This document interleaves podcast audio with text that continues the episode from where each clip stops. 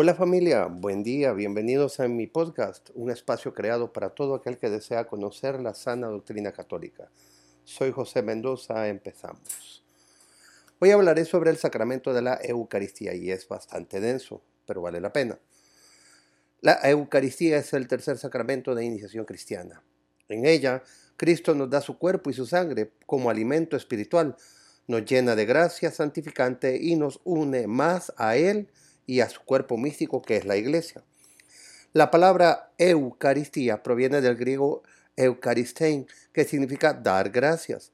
El término se usó a partir de la narración evangélica de la última cena, en la que Cristo dio gracias, consagró el pan y vino y ofreció su cuerpo y su sangre a sus apóstoles.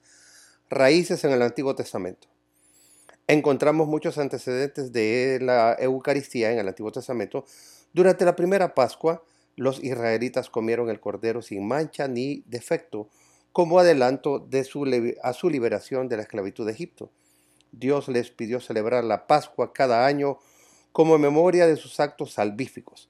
Cuando los israelitas vagaron por el desierto durante 40 años, Dios les proporcionó el maná, el pan del cielo, para su alimento diario más tarde, uno de los sacrificios que podía realizarse en el templo era una acción de gracias, en hebreo todá, con el pan y el vino ritual que se siguió practicando en la época de Cristo.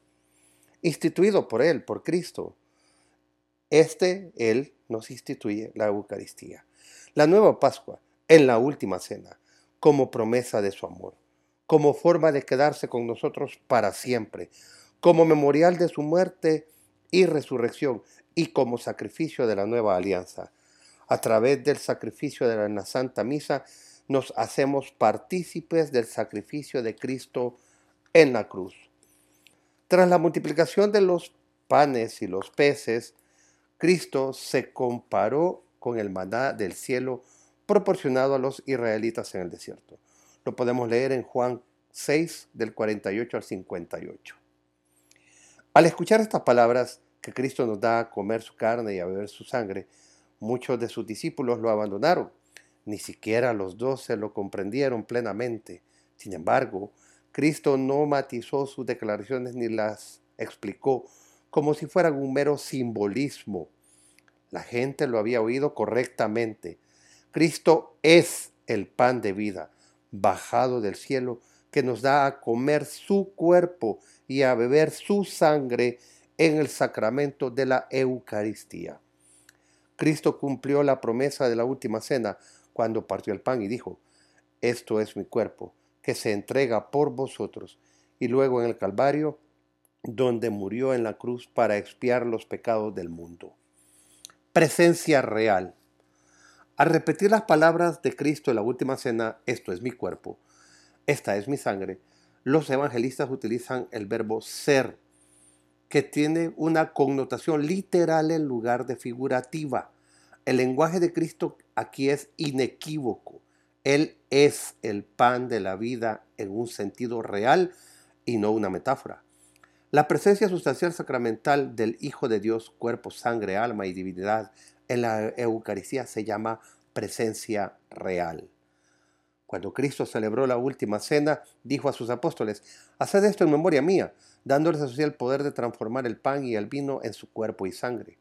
Este es el gran don de la Eucaristía, que se consagra y comparte en cada misa. Por el poder transmitido por Cristo a los apóstoles y de los apóstoles a sus sucesores, de los obispos, y a los miembros del sacerdocio a través de todos los tiempos hasta la actualidad, cuando el sacerdote pronuncia las palabras de la consagración sobre el pan y el vino en la misa, la sustancia del pan y el vino se cambian por el poder del Espíritu Santo que actúa por Cristo en el verdadero cuerpo y sangre de Cristo. La Eucaristía es Cristo mismo, vivo y glorioso, verdadero y realmente presente bajo las especias del pan y del vino. Les pido que lean el Catecismo numeral 1412 que les aclara más sobre este punto. Sigo. Mientras que nuestros sentidos perciben todavía el pan y el vino, sabemos por la fe que bajo estas apariencias Cristo realmente presente en su cuerpo, sangre, alma y divinidad, así como describe Santo Tomás de Aquino en las palabras del himno Tantum Ergo, que la fe supra lo que falta al defecto de los sentidos. La transformación del pan y el vino en el cuerpo y la sangre de Cristo se conoce como transubstanciación con respecto a la creencia de la transubstanciación y la presencia real de Cristo. El Catecismo de la Iglesia Católica afirma, cito, numeral 1376. Porque Cristo nuestro Redentor dijo que lo que ofrecía bajo la especie de pan era verdaderamente su cuerpo. Se han mantenido siempre en la iglesia que por la consagración del pan y del vino se opera la conversión de toda la sustancia del pan en la sustancia del cuerpo de Cristo nuestro Señor y de toda la sustancia del vino en la sustancia de su sangre. Cierro cita del catecismo. Sigo. En la Eucaristía Cristo está plenamente verdadero y real sustancial. Y como dice San Pablo, este aconseja a los corintios que participan dignamente en la Eucaristía, discerniendo perdón, el cuerpo. Esto es reconociendo la presencia real de Cristo, que cada uno se examina y que entonces coma así del pan y beba del cáliz.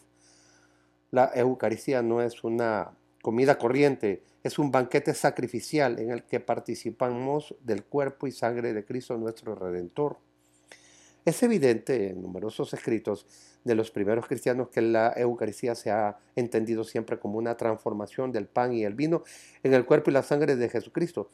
Por ejemplo, San Ignacio de Antioquía en el año 107 escribe a los de Filadelfia, Sed cuidadosos, pues, observando solo la única Eucaristía, porque hay solo una carne de nuestro Señor Jesucristo y una copa para unirnos a su sangre. Hay en el altar. Hay un altar y un obispo junto con los presbíteros y diáconos, que son sus ayudantes.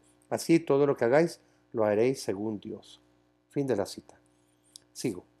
Durante el siglo Dios, San Ireneo de León explica sobre la presencia de Cristo en la Eucaristía. Afirma que el cáliz, desde la creación, en su propia sangre por el que se refuerza nuestra sangre. Y él nos ha asegurado que el pan, desde la creación, es su propio cuerpo, por lo que crecen nuestros cuerpos la mezcla del cáliz y el pan preparados, recibida la palabra de Dios, se convierte en la Eucaristía, el cuerpo y la sangre de Cristo. Fin de la cita. Los primeros cristianos entendieron que la Eucaristía instaurada en la última cena y el sacrificio de Cristo en la cruz cumplían las palabras del Señor en el Evangelio de San Juan sobre el pan de la vida y su necesidad para la salvación. Esta creencia fue a raíz de su fe, formando el fundamento de sus plegarias en la comunidad, de la comunidad y la práctica religiosa, reunidas en torno a la Eucaristía y fortalecida por su alimento espiritual. La iglesia primitiva crece fuerte en la fe, hasta hoy nuestros días. Puesto que el sacrificio de Cristo nos permite salvarnos, la liturgia eucarística es la fuente y cumbre de la fe católica. Cito numeral 1407 del Catecismo. La Eucaristía es el corazón y la cumbre de la vida de la iglesia, pues en ella Cristo asocia a su iglesia y todos sus miembros a su sacrificio de alabanza y acción de gracias ofrecido una vez por todas en la cruz a su Padre. Por medio de este sacrificio derrama la gracia de la salvación sobre su cuerpo, que es la iglesia. Fin de la cita. Y bien, me quedo hasta acá. En el próximo, próximo episodio hablaré sobre un único sacrificio para continuar con este tema tan fascinante. Por favor, eh, lean las citas que he tocado, algunas bíblicas que no he mencionado en su contexto, pero que ahí están para que las busquen. Y les pido que regalen un generoso me gusta. Si el contenido te ha servido, déjamelo saber en la casilla de comentarios y compártelo con todos tus amigos, familiares, etc. Muchas gracias, que Dios, que Dios les bendiga. Hasta la próxima. Y disculpen que me estoy trabando un poco, pero es que, bueno, a veces me pongo nervioso cuando grabo estos podcasts. No sé por qué todavía soy muy, muy novato quizás. Pero bueno, ustedes me tienen paciencia, me hacen esa caridad. Muchas gracias, hasta la próxima. Que Dios les bendiga.